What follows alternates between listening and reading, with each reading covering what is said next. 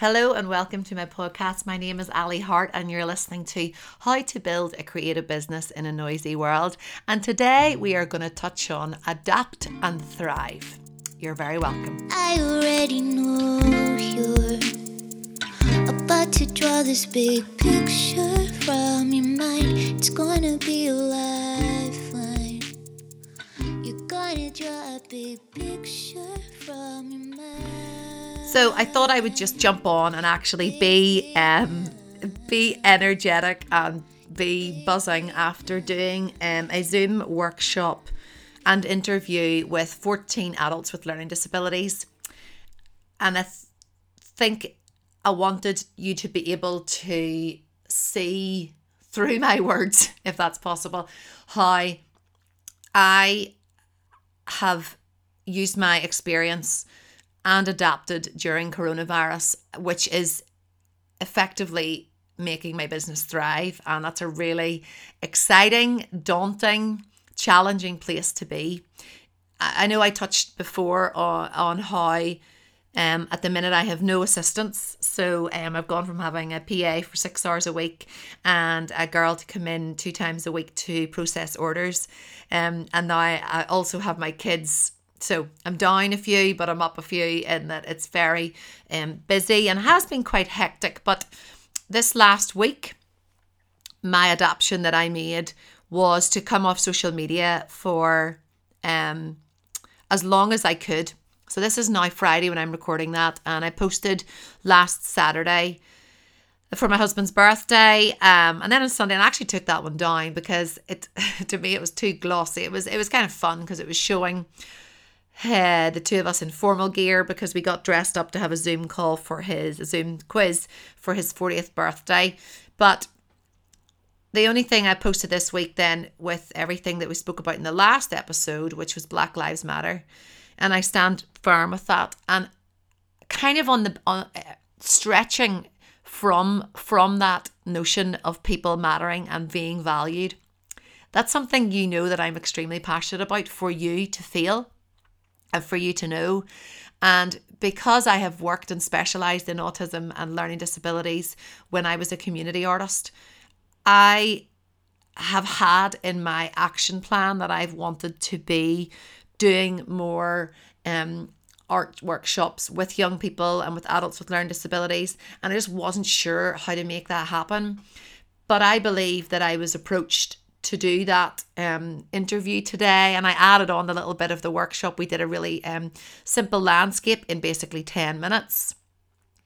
But I believe I was approached because um, I decided in March that I would, well, I let's face it, the nine years previous to this, when this pandemic, when I was plugging away and you know no one was reading my blog and I, no one wanted my stuff. Um of course that is the main you know that's the undercurrent which was extremely essential. But it definitely feels that the energy that i have put out there and um the free content that i have given and the consistency and the quality of what I'm putting out on social and um, how I'm showing my skills. I believe that's why I was asked to be interviewed. And it was kind of cool because they're like, we interview someone famous. And I said to their key worker, I was like, look, I'm not famous, but I'm certainly happy to share anything that I have. Um, but I just come, I've come off that and I let myself sit there for 10 minutes. And I now just want you to see how when you adapt and when you knuckle down on what are your strengths. So there's many things that I'm not great at. I'm, I'm not great and I'm not able to produce a painting a day. Um, I did that last year, last summer for um, whenever I was traveling and it was a real challenge. Now I was traveling on my own with a toddler, but that was just me being essentially on holiday and keeping the business going as best I could. Um, so right now I can't do that, and I look at so many painters and see their feed and how beautiful it is and how they churn these paintings out. That's not where I'm at, but I am connecting on people with people through words, through the relevant content that I have thought about before I post. Um, I am making sales because I've listened and I've looked at what it is that is making those sales for me. And I know we talk about data, but in the same way, when you really knuckle down and whenever you you believe whenever you believe that it can happen. Now, if you'd spoken to me yesterday, I'd have said something different. But today, because I'm just after that call, I am energized and I am believing in myself. And one of the things that the key worker asked me there was, you know, a lot of our um, adults here have big dreams. What would you say? And I said to them what exactly what I'd say to you was get to know yourself really well. I want everybody to love themselves from their brain to their bones. See what it is makes you tick. And what it is you're passionate about and go at it and learn all the skills and do all the things that you need to do and get moving, get outside, get fresh air, and keep talking about your dreams with people that love you and will support you. So I know that's the same for me. I'm learning all the time who I speak to about my dreams and who I just don't. and that's okay because we're all different and you still need people in your life who love you but just don't maybe want to know all the, you know, every time you make a sale or they don't want to know the ins and outs of how you make the business work and how it's draining. But that's okay because you'll find your tribe. Um, and I think as well, the more you adapt constantly um, and give yourself space to adapt and write down what is working, I'd love to do more of that. I'd love to be more in tune with my online workshops and what I need to do next. I have people waiting to hear from me, and I just can't get my head around the exact program that I want to put together or how I want to make that format work but I'll get there. Um, so patience as well, adaptation, patience, thrive. So think about it that way. What it is you're really good at, how you can adapt your business, and then watch it thrive. Give content, give back.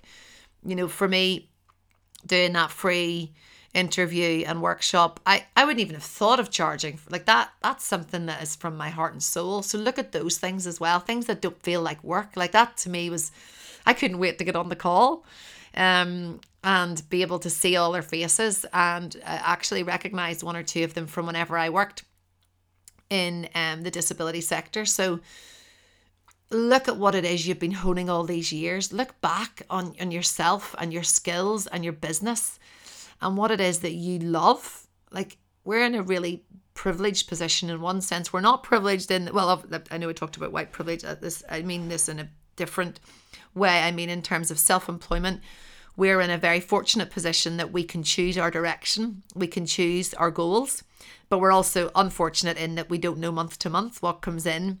So that's why I do want to get myself um, a little bit more of a base uh, so that I know each month what what's you know now that I look at the figures and look at the different elements of the business how can I adapt that so that the income can continue to thrive as well so have a great day Thank you for listening and supporting my podcast. And subscribe, please, so that you can get this every Tuesday in your um, in your ears. Um, believe in yourself, adapt where you can, and watch yourself thrive. Also, find me on social. I would love to hear from you.